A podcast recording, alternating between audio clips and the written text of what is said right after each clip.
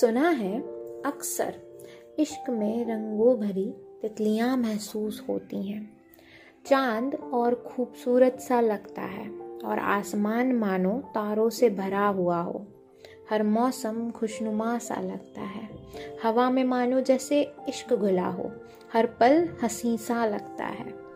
लोग अक्सर कहते हैं, इश्क का रंग लाल होता है। पर क्या ऐसा हर बार होता है? शायद कभी कभी इश्क में ना महसूस होती हैं तितलियाँ, और न चाँद में कोई बदलाव आता है। आसमान तो आम सा ही लगता है, और मौसमों का बदलाव समझ आता है। पर शायद खुद में एक ठहराव आता है। शायद तब हमें इश्क बेमतलब, बेवजह नज़र आता है। सुकून को जब हमारे सबर मिल जाता है, शायद तब इश्क का मतलब बदल जाता है। हर बार नहीं, पर शायद कभी कभी इश्क का रंग सफ़ेद भी नज़र आता है। शायद कभी कभी